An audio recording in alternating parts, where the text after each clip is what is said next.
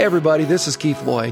I'm the founding senior pastor of Celebrate Church in Sioux Falls, South Dakota, and this is our podcast. I just want to say thank you for joining us, and it is my prayer that this week's message will truly encourage you. Enjoy. We have been in a series all summer called Rethink, and really talking about re engaging our mind pondering what's real, embracing what truth is. But the key to rethink is this if it doesn't move to your feet and change you, then there's really no point of thinking about it at all. Knowledge for the sake of knowledge doesn't fix anything, people. In fact, God is not a God of intention, He's a God of action. You can have great intentions, but if it doesn't move to your feet to make a change, to let God work through you to impact another life, then there's really no point at all. And I, I will say what I've been saying all summer. I understand when you look at the global reality, which, by the way, is a biblical uh, forecast. The closer we get to Armageddon, people, that is a real moment in time. The world's going to get to a place where people who once said, I'm a believer, are now denying God. People are going to walk away from the faith. Families are going to turn against families. Things that are of the sin are going to completely rise to higher, if you will, realities than maybe we're even seeing right now. Our tendency is to say, we don't want that. I get that, but this is not our home. And one more time, this place we call home right now will one day completely be destroyed, every little last inch of it. Earth as we know it life as we know it will be gone. God is bringing an end date to it. And for those who are true followers, He's going to rebuild heaven on earth. All sin is gone. He's restored the kingdom. And once again, we're back in the garden where He walks with me and He talks with me, and that day's coming. This is not our home. Colossians 3, Paul says it. Colossians 3. He says this We're supposed to live. This is not our home. We're supposed to live with heaven in our heart. And we're to fight for that kingdom, not this kingdom. Now, we, we can play it all we want. But the moment you step back and say, Pastor, I don't agree with you, all you've simply said is the Word of God is not my authority. I don't trust the truth. I'm not going to make Jesus my follower. Because I didn't say all that. What I just told you is the words of Jesus Christ. Now, you can say that's doom and gloom. No, it's not. I don't want this to be my home. Are you with me? The reason the world is where it is is because mankind doesn't have a clue what it's doing. The reason we're where we are is we think we know best. And anytime we try to live without Jesus Christ as Savior, the Word of God as our authority, and the kingdom in our heart, we're going to have problems. But praise be to God, He's overcome. If you know Jesus, it's a good day because it's a new day, and we're going to live God's way, and we're going to take as many as we can with us. And we're going to keep preaching that and keep preaching. People go, well, people don't want to hear it. I'm not going to preach what people want to hear. I want to talk about a truth that we need. The Bible says, narrow is the gate, few will find it.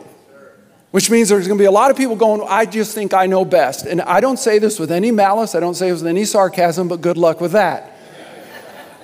That just means you're blind. That's all that means. You're just blind. But Jesus said, You keep preaching the truth, and God and the Holy Spirit has a way of opening up people's eyes. And when people see, light changes everything, doesn't it? It moves from a blind date to a real marriage. You know what I'm talking about? It's a cool thing. All right? And so I, I, I, get excited about that. And the reason I'm saying all that is because we're wrapping up our series. I love what Noah and Jaden were talking about in our partnership with SEU. This is a moment for you to own this personally and to rethink. It's time for us to rethink. It, it's time for us, older generation, to quit holding on to what we've known.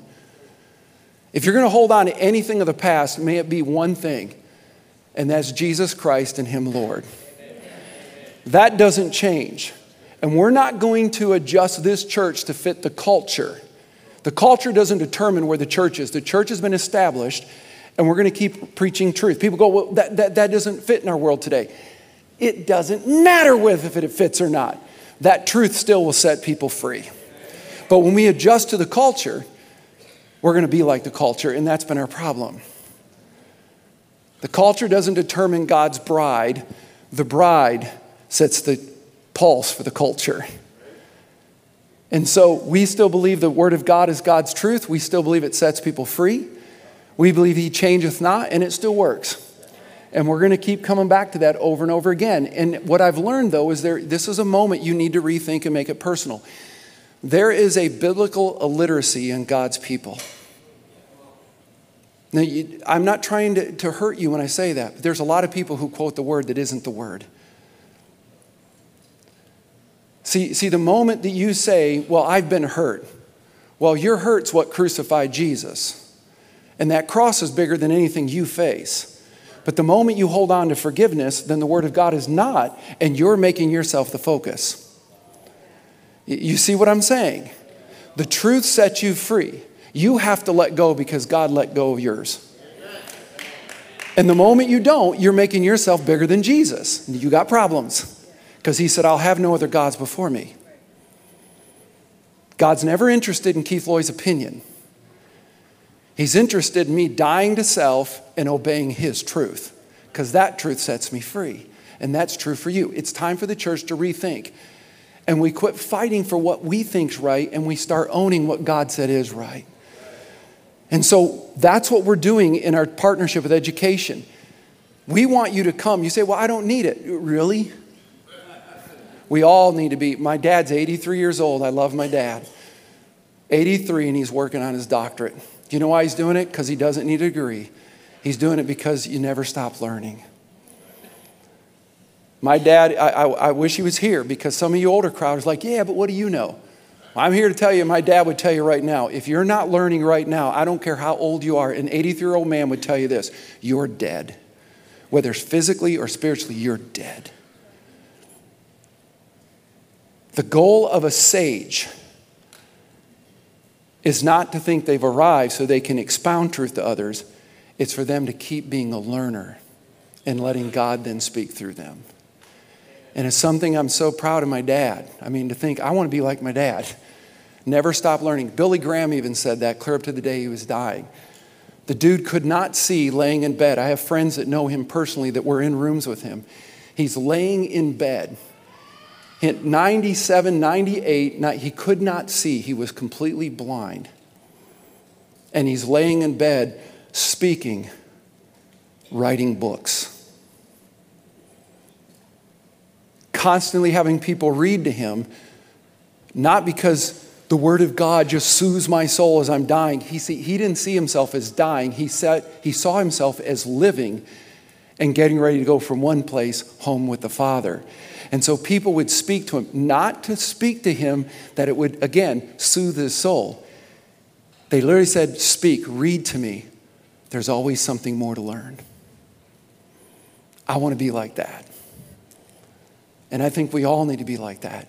And so I want to encourage you. That's why we're doing these classes. I want to, the one thing that I could do is we went through COVID and I was like, God, what can I do?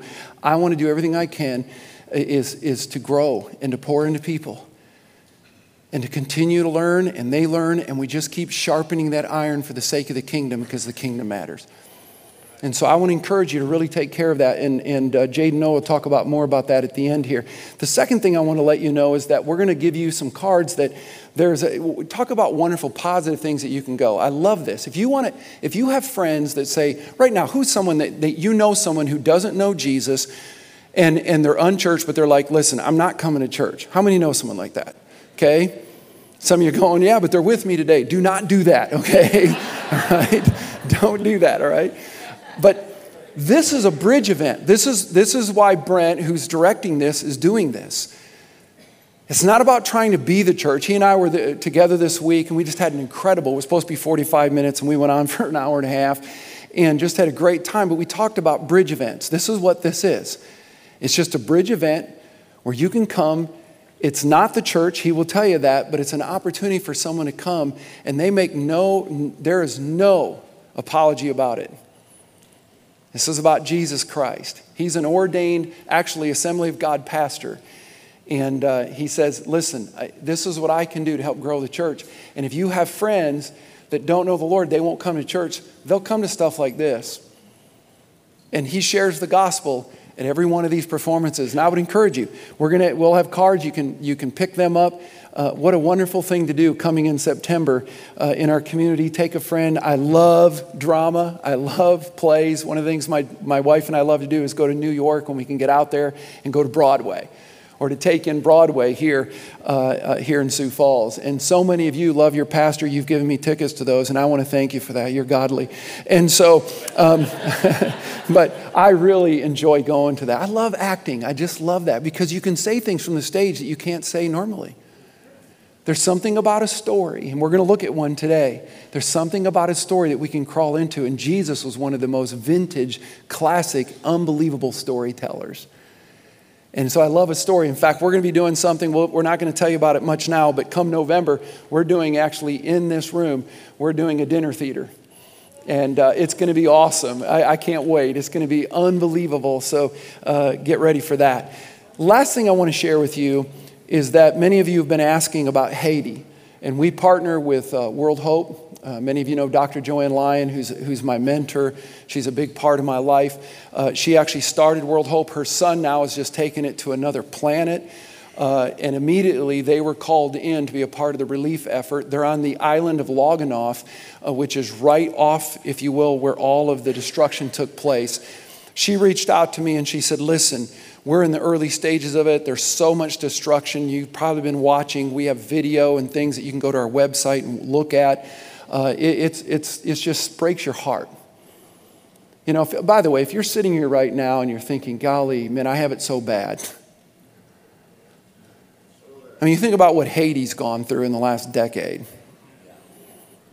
I mean, if there's ever a people that has a right to go, man, God doesn't like us. I mean, 80% of the people in that, on, that, on that country make less than a dollar a day.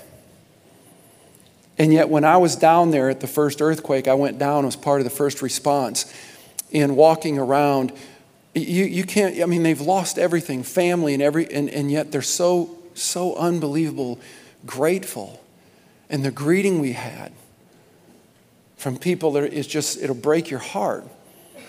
You know, schools, three, three story schools that were a pancake. I'm on one side looking across at Corey Vins on the other side, and it was full of children and they're trying to figure all this thing out, and yet they're just, they're just so full of joy.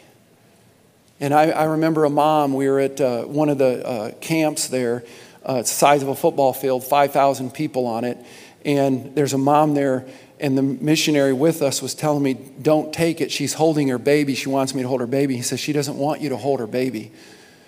If you take that baby, you'll look at the baby and she's gone because she knows in the next 30 days her baby will die in her hands.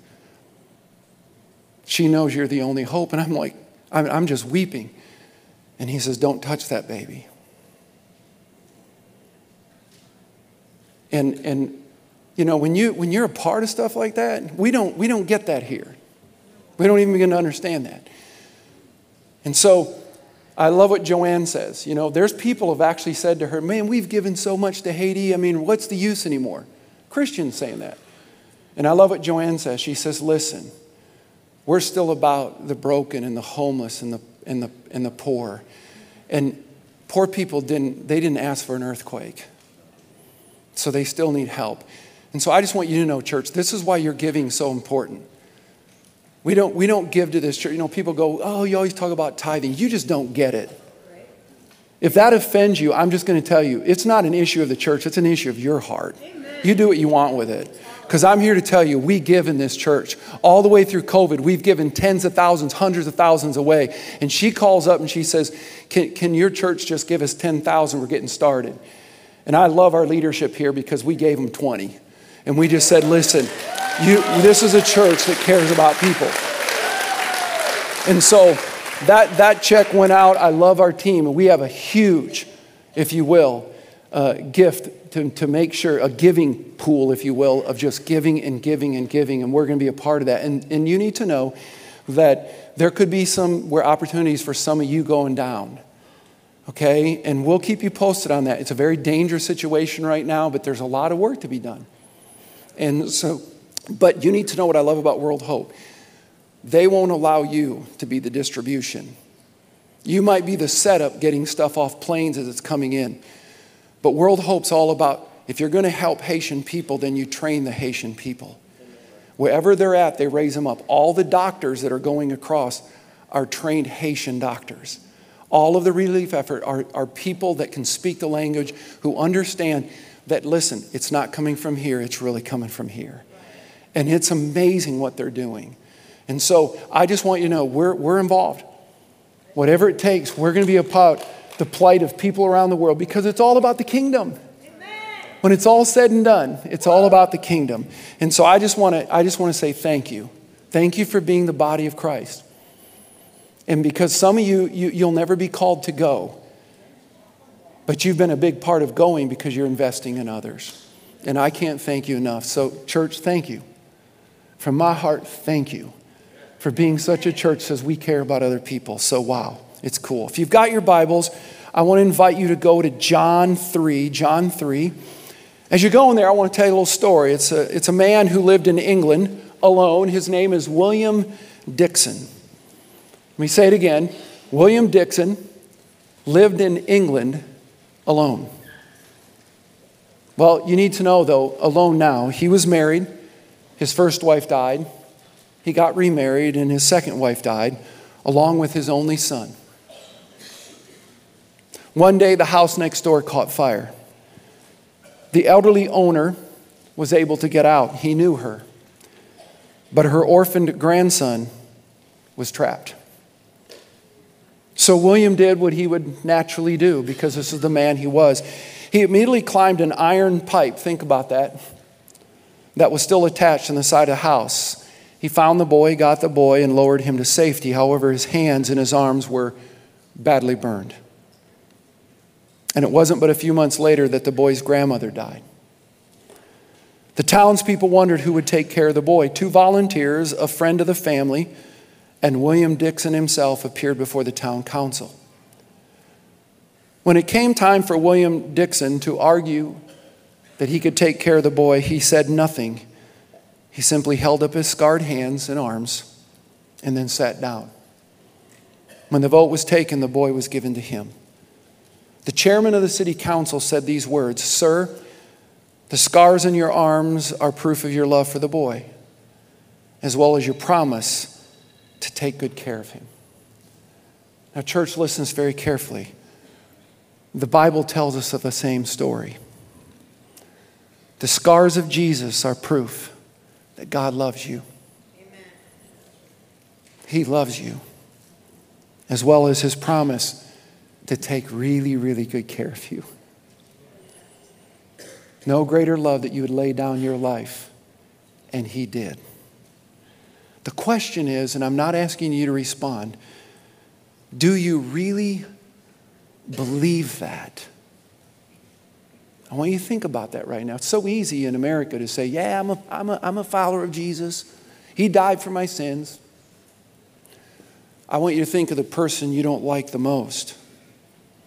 Would you die for theirs?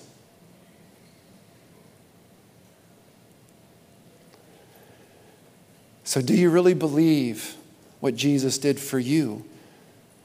Because if you got it, you have to give it. If you really get what Jesus did, you have to give that to others. Because the Bible says we were all enemies of God. That's what the Bible says. Some of you go, I was never an enemy of God. Let me tell you what an enemy is. An enemy is someone that cannot, in and of themselves, get to where they need to go. No one in this room gets to heaven because of who you are. No one. We're all destined for hell. That's the best we can do. If you see Jesus and he says, Well done, my good and faithful servant, it's only because of what he did. End of story. And that's what we're going to talk about and look at this story an incredible encounter with a man named Nicodemus. He comes to Jesus at night. I love it. The first Nickelodeon. You know, it, it, was so great. It's where it all began, you know, Nick at night. All right, you thought it was a television show, okay? But for me, he came. So listen this. I don't know why he came at night. You can read commentaries, you can read books, everybody has an idea. But at best, they're just an idea. No one really knows. All they can do is suggest an opinion based on what they've studied. But the reality for me is when you're all said and done, I don't care why he came. I don't care when he came. I don't care where he came. The fact that he came, and I think all of us would agree here's the deal. When you're looking for Jesus, there's no better place to be than that. He came. He came. And I want to say this I don't know why you're, you, you tuned us in. I don't know why you're watching right now. I don't care. I'm just glad you're on. Say, I don't care why you're in this room. Some of you are going, Well, I don't want to be here. I'm just here to shut my wife up. You know what I mean? You know? Sweetheart, all the wives look at me if that's true, okay? I'm just glad he's here. See, I, I, I, don't, I don't care. What I know is that he does. And he loves you more than you can imagine. He's not against you. It might feel like that. Be, I'm, I'm sure you might have questions going, well, if he's such a good God, why? It's a great question. But I want to compliment you. You're here. You know why? Because you're still asking why. And God, God's grateful for that. I'm sorry for anything you've gone through. I'm just glad you're here. I'm sorry if people have hurt you. You ready for this? Even if that person's me. I'm truly sorry. I'm just glad you're here. I'm glad you're, you're tuning in. Maybe it's this last desperate moment. Well, desperation God invites. Glad you're here. Those who hunger and thirst will be satisfied. That's what my Bible says. So, whatever reason, I'm okay with that. I'm okay right now if you say, I'm not even sure there is a God. You know what, God? God's okay with that. But you're here. Do You know why you're here? Because you're still hoping there is. And I think today he wants to say, listen, I'm going to show you I am. So I'm really glad you're here, okay? I'm just glad you're here. And that's the story of Nick. Now, if you have your Bibles in John 3, we're going to begin in the first verse, but I want everybody to look at the screen and I want, to, I want you to say with me again out loud. I want you to just, if you, whatever, whatever your device you're doing it on, maybe it's the actual word, but maybe it's on, if you will, through a device, your cell phone, or maybe you got a tablet with you. I don't, I think I don't care about that. I'm just glad it's the word of God, right? Whatever, whatever way it comes. But I want you to hold on to that right now. I want you to look at the screen and want you to read with me nice and loud. Your word, O Lord, is a lamp unto my feet and a light unto my path. Therefore, I will hide your word in my heart that I would not sin against it. Father, I want to thank you that we have the privilege to be in this room right now. We have a privilege to be in this room even via camera. People all around, not just the city, but in places all around the world, are actually on right now. I'm humbled by that. But God, we desperately need you, not me. We need your spirit to speak. People don't need to hear me, they need to hear you. You love, you care. There's no one on right now that you're mad at, disappointed, down on. You love in a way that I can't even fathom. But God, I pray right now our words of gratitude to that is simply to say, okay, I'm listening. So, Lord, have your way, speak. In Jesus' name, amen. John chapter 3, beginning in verse 1. Here's what it says. Now there was a Pharisee. A who? Okay, hold on to that. A man named Nicodemus, who was a member of the Jewish ruling council. We'll come back to that in a moment. That's a big deal. He came to Jesus at night and said, Rabbi, we know that you are a teacher who has come from God. Interesting, isn't it? For no one could perform the signs you are doing if God were not with him. Jesus replied, Very truly, I tell you, no one can see the kingdom of God without being born again. Do not miss it. These are the words of Jesus.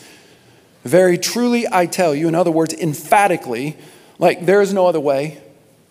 No one will see the kingdom of God without being born again. How can anyone be born when they're old? Nicodemus asked. Surely they cannot enter a second time into their mother's womb to be born.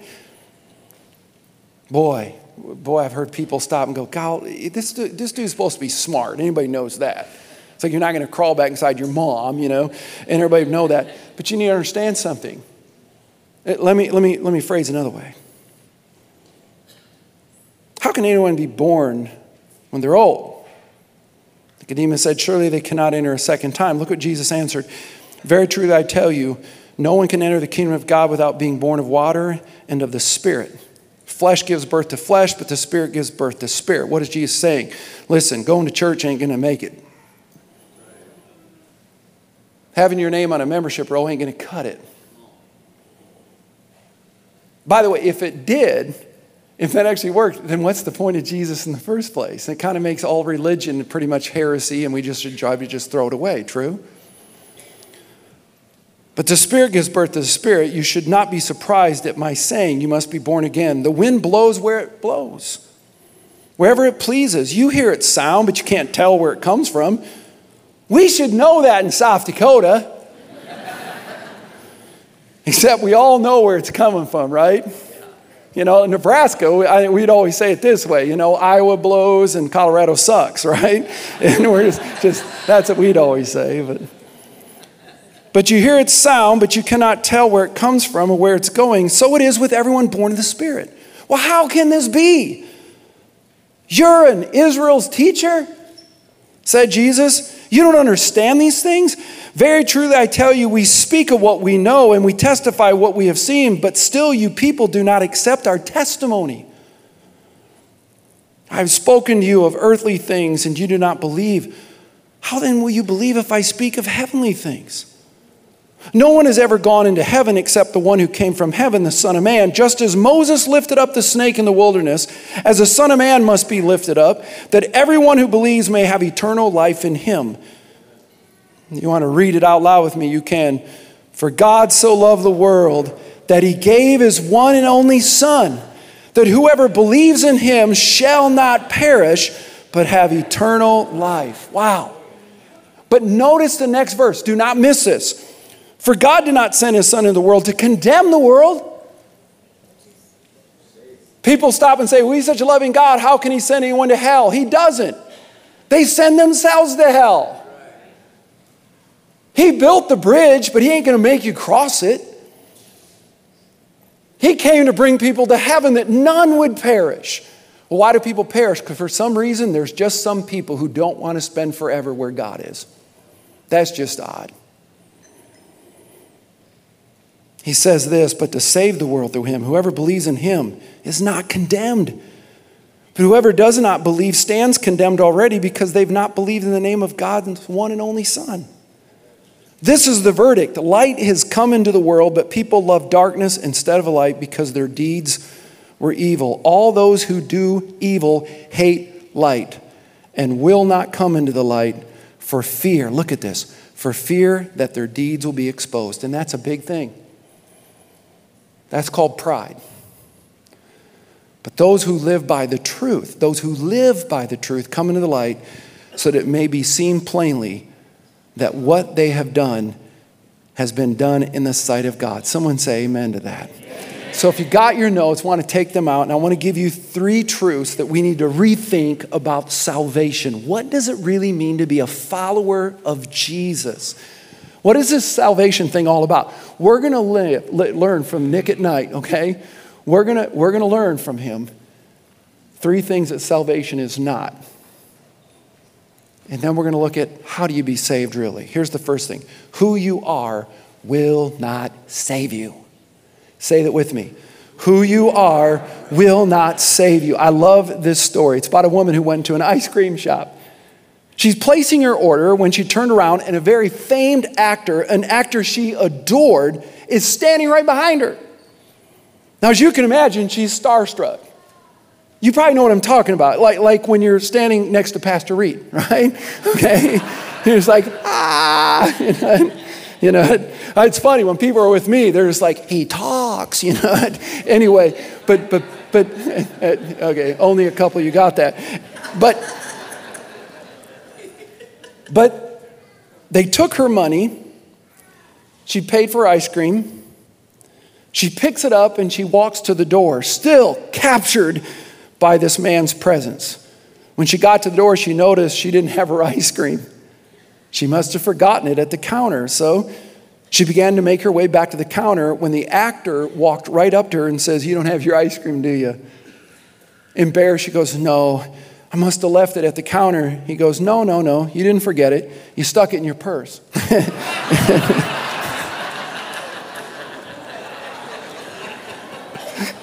okay. This is our Nicodemus. I, I want you to catch it. He's the actor. You need to understand who's standing there with Jesus. Let's just set Jesus aside for a second because you need to understand who Nicodemus was. He was the man. That's who this man was. He was the who among who's.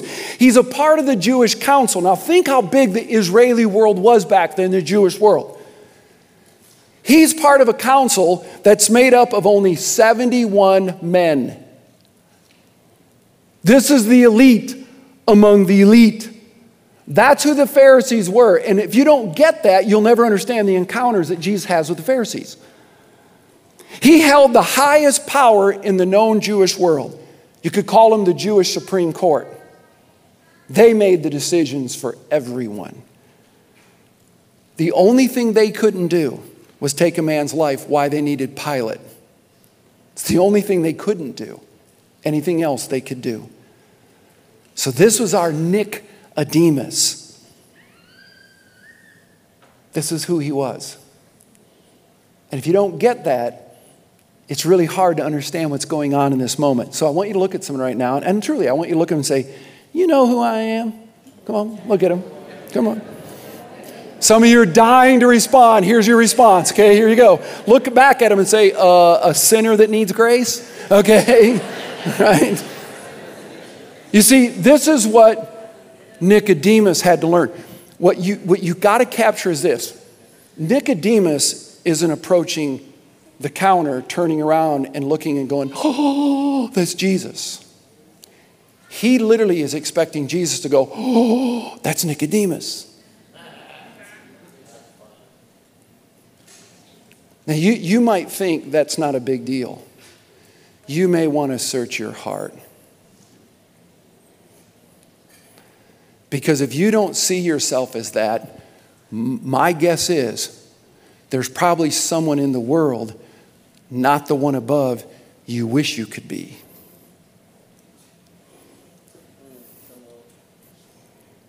Young boys dream this all the time. If I could just be the next Michael Jackson, Michael Jordan, Michael Phelps.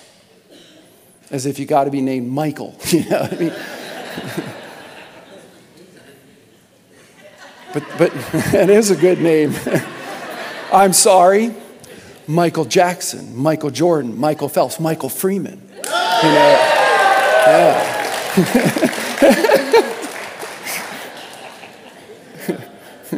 Michael Loy, Michael DeVries. I mean, they just call me Keith. It's a nickname. Um, but but you, you with me on this? You need to catch the story because it's a real issue in our world today because I, I mean this. I believe there's more people in God's church who want to be like someone else in the world who they say has arrived rather than being the one, the only one who's alive. See, I don't want to be like anyone else. I want to be me, the one God made me in Christ. How about you? Think, think about that. Well, God would be impressed if I could just be this, if I could just write the book, if I could just sing the song. God wouldn't be impressed. He gave you the gift anyway, and His gifts are unbelievable. He already knows that.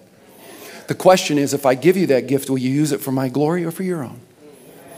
Because that's what you're going to answer for. Some of you go, Well, I don't have a gift. You're going to answer for that because God's going to say this. Why would you hide your gift? Just because the world may not applaud it doesn't mean that I haven't given it. And there might be someone that needs to be touched by it. Who are you to tell me that you have no gift? Everybody matters to God. Nicodemus didn't get this yet. See, this is a big deal. Remember, I told you you're a sinner saved by grace? That's what Rich DeVos would have said. Some of you know who I'm talking about, probably very few. But see, Rich DeVos was a billionaire. He's a billionaire. He was the former owner of the Orlando Magic, also the Amway Corporation. And whenever he would speak, he would never allow anyone to give him a formal induction, introduction. When it was time for him to speak, all you can say is, Here's Rich DeVos. And he would walk out and he would do his own introduction. You know what he would say? He's a billionaire. He would say, Hi, I'm Rich, a sinner saved by grace. Let's talk. See, I'm pretty sure when he died and walked in heaven, God didn't go, Jesus. That's the Orlando Magic owner. like, he owned the Amway Corporation. And Jesus be like, huh, forget Amway, how about the way? You know what I mean? and the truth and the life. See, I, Jesus was a, uh, I'm the Amway. that doesn't disrespect it. I'm just here to tell you who you are won't save you. The Apostle Paul wrote in Galatians As for those who consider themselves important, it's of no concern to me, for God is not impressed with mere appearance or title. You know what the Bible says? A lot of popular people will go to hell because He doesn't base your salvation on your name, He banks it on His. It's not about you who you are ain't going to save you. Here's number two what you know cannot save you. See, our Nicodemus most likely had the entire Old Testament memorized. Anybody in the room? Because to be one of those 71 Pharisees, it was required that you have it entirely memorized. Now, think about that. This guy was a smart guy. He was like a Doogie Howser of his day, you know what I mean? I don't know if you know this. Some, a few others get that one. Doogie? Who's Doogie? Anyway. I only do that for the younger generation to have to start talking to the older generation, you know what I mean? So, but did you know that according to Statista, which is the portal for current marketing, okay, 74 zettabytes of data have been created thus far in 2021. I know some of you are going, huh? That's up from 59 zettabytes in 2020 and 41 zettabytes in 2019. Now you go, what's a zettabyte? Okay, it's a trillion gigabytes. Basically, for, for all of you and for me, it's a lot of information, okay? That's just a lot.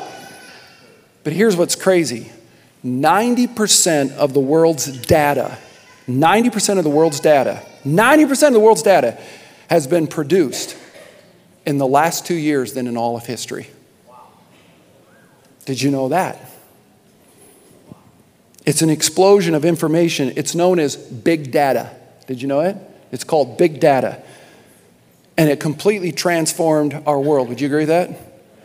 But I'm recommending we don't need big data, we need big data, okay? to transform our lives. Because it's not what you know, but who you know that will save you. See, with all this information, I don't believe our world's gotten better. You do what you want with it. IBM economist Joseph Frankman, okay, said that the computer, you've heard me say this before, but he said that the computer would bring about a 20 hour work week, thus creating a mass leisure class. That's worked. I know some of you are going, I love it. I have all this time now. Okay? The cell phone, in February of 2021, a new study came out the cell phone, on average in this country, is used six hours a day on average. Six hours of your time, you're on the phone. And that does not include work related activities. You know what that does? It means we become more codependent here than we have here. And I'm going to remind you again we're in the people business. We're in the people business. So I remind you what you know can't save you. Because if that was true, we'd be all saved right now. There are 130 million unique books in the world. Did you know that? And 2,700 new books are added every day, are being published. We're information overloaded.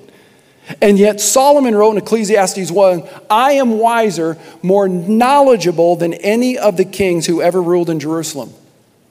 But I have learned firsthand, finish it with me, it's like chasing the wind. Nicodemus knew plenty, and yet he knew nothing at all. Think about that. The Bible makes it very clear. A lot of pauper people go to hell, a lot of smart people do. Paul wrote, If I had the gift of prophecy and understood all of God's secret plans and possessed all knowledge, I'm still nothing without his love. Here's number three what you have does not save you. With that, say it with me. What you have does not save you. There are almost 52 million millionaires in the world. Did you know that? 52 million millionaires in the world. And the U.S. accounts for 39% of them. Think about that. And yet, it don't mean anything to God. What is it about us that, that you know, I mean, I, I, hear it all the time, different things about it, but I'm, I'm just crazy. Nicodemus had wealth because he was, he had wealth, but that wasn't his problem, it was his health. You see, his pocketbooks were well, but his heart was hell. Why Jesus said, You can gain the whole world and yet lose your soul. Why would you do that? So I want you to listen to this. Heaven's not a train you can buy to get on, heaven's a train you have to die to get on. So, why do we hold on to anyway? What, what's the fear? And I'm not talking financial, I'm just saying anything. Why do we, why do we hold on to that? Like, like, why do we, why, like if we're dating, we get all messed up like, well, you know, she might be flirting or he might be flirting. Well, if they are, isn't it a great time to find that out? Why are you, why don't, oh, I'll do anything to, just to hang on to you? As if you get them, they're not going to still go do? See, I, I don't get us. What is in us that we fear what we could lose and we don't realize what we could gain? I mean, you've heard me talk about it's like the monkey. That's how they catch monkeys. They put a jar, they fill it with all kinds of foods the monkey likes. The monkey puts his hand in and grabs it. He can get his hand in, but now he can't get his fist out. And they just walk up, put a bag over it, and they got a monkey. Say, I don't get it. What's with the monkey that we're just like, Folks, listen to this very carefully. Living life with a closed fist is not freedom, that's imprisonment. But when you let go and let God, that's the key to freedom. That's the key to freedom. And what Jesus meant when he said to be born again, to die to self so you can be resurrected anew. So salvation is not in who you are, what you know, or what you have.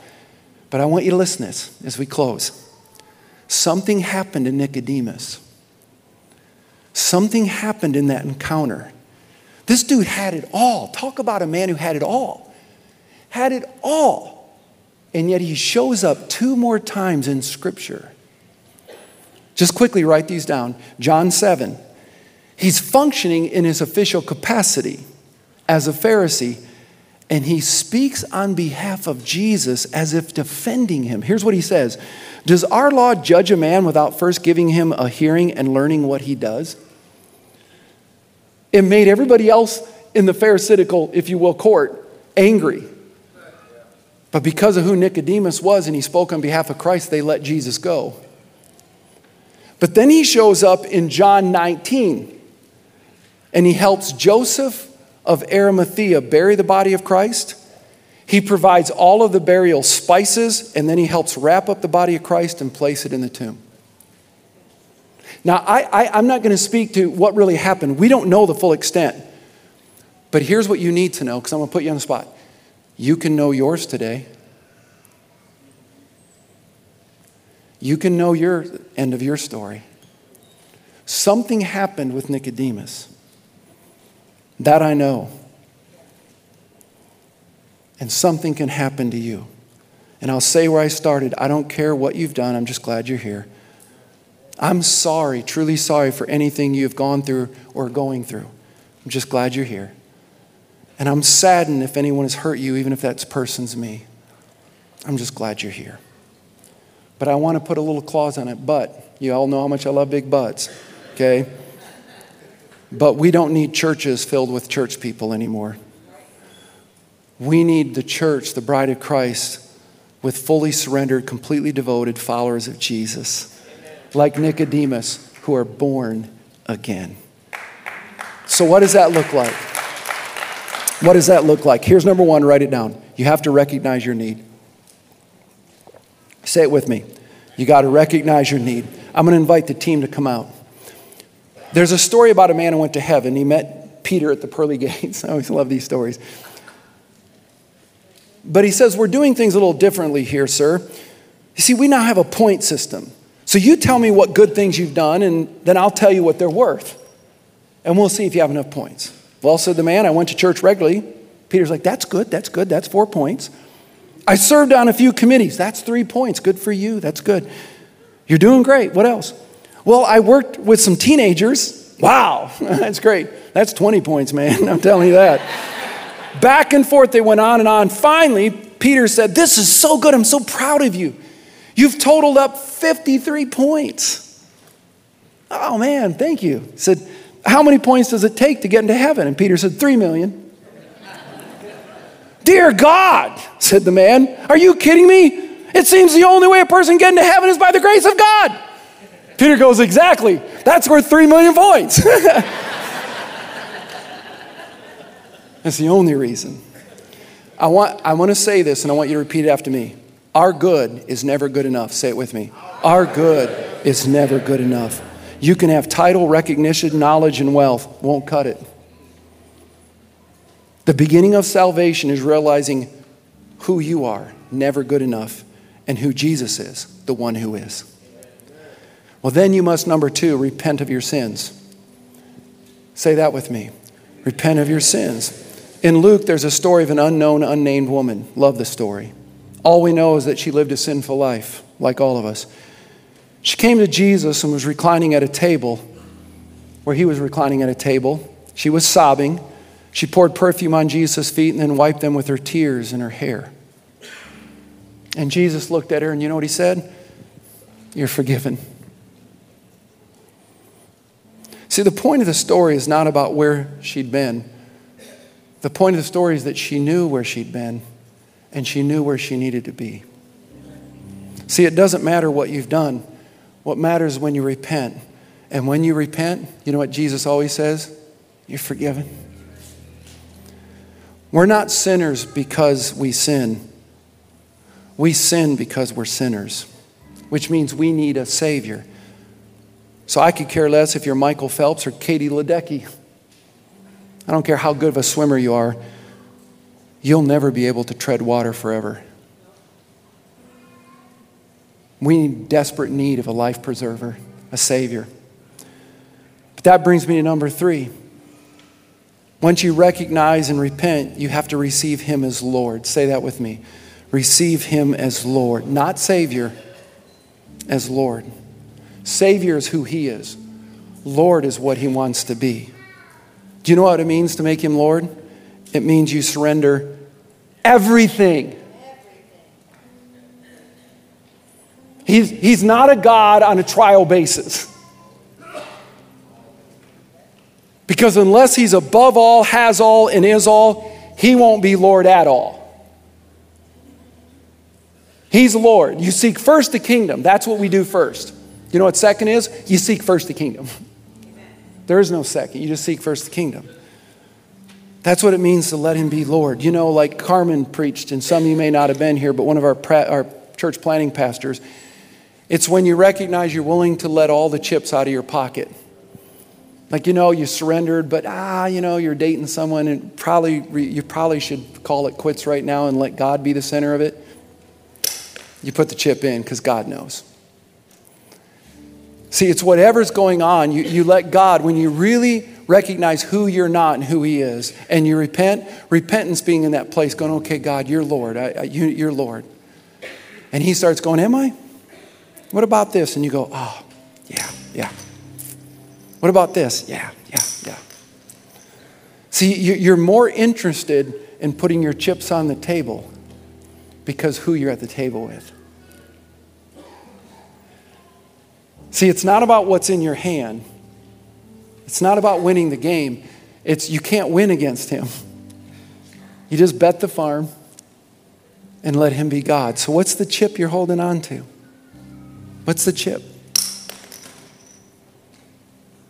Here's number 4. And then you now reflect sanctified standards, which means Christ lives in you, you live in him, like him. His word becomes your authority, your standard by which you live. You hunger not to argue the word, you hunger to know the word. There's a big difference. That's what we do, we hunger. I don't have all the answers. I'm 56 seeking truth. I love having people around me that challenge me. But they're, but they're not challenging me to argue so they can tell everybody how wrong I was and how right they are. We're walking together because we want to grow together. So His Word becomes your standard by which you live, His Spirit becomes your guide, your voice by which you obey, and your life becomes a tool for Him to use in any way, every way possible. Nicodemus was everything, knew everything, had everything, but he didn't know the answer to the test. He thought it was multiple choice. It wasn't. It's just true or false. Question is simple Will you let me be Lord? True or false? That's your choice.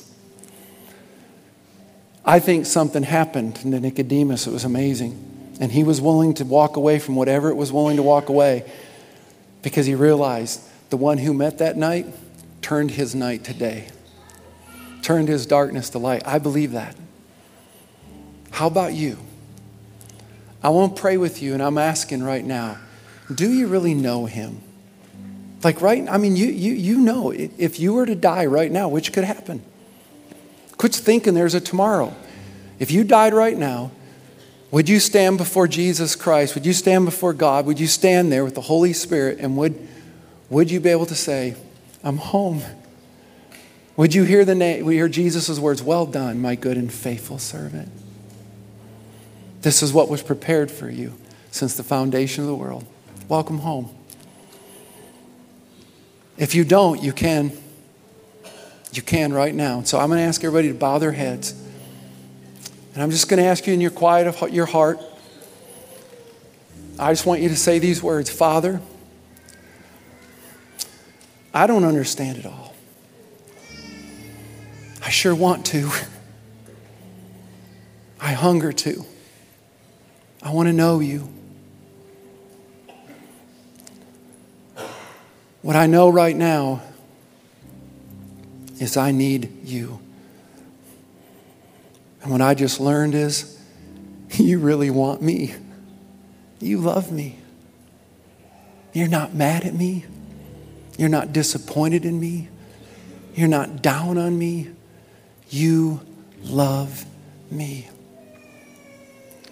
And so, right now, as much as I get, understand, I know who I'm not, and I know who you are and what I need. I surrender my life. I want you to be Lord, which means no matter how difficult, how painful today and the days ahead could be, reveal to me the chips that I'm holding on to. Maybe even the ones I don't even know I'm holding on to. All I know is I want my life to be in your care and for you to lead me. So I surrender and I say thanks. Well, thanks again for listening. Uh, to hear more messages like this one, make sure to subscribe and check out our podcast channel for past messages. And if you like what you're hearing, consider rating it and even sharing it with your friends. It helps so much. You know, you can click the share button, take a screenshot, and share it on your social stories and tag us at Celebrate Church. For more content from Celebrate and to connect with us, go to celebrate.church.